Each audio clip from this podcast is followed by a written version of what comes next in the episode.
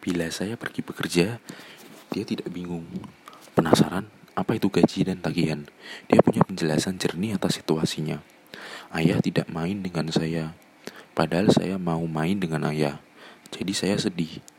Meski ayah, meski hanya tahu sedikit, dia tak menyadari itu karena dia menyampaikan cerita ke koheren kepada diri sendiri mengenai apa yang terjadi berdasarkan sedikit yang dia ketahui.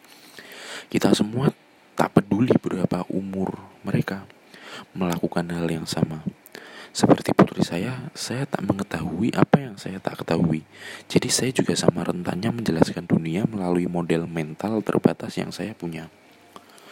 Seperti dia, saya mencari penyebab yang paling bisa dimengerti di segala hal yang saya hadapi. Dan seperti dia, kerja dunia daripada yang saya pikir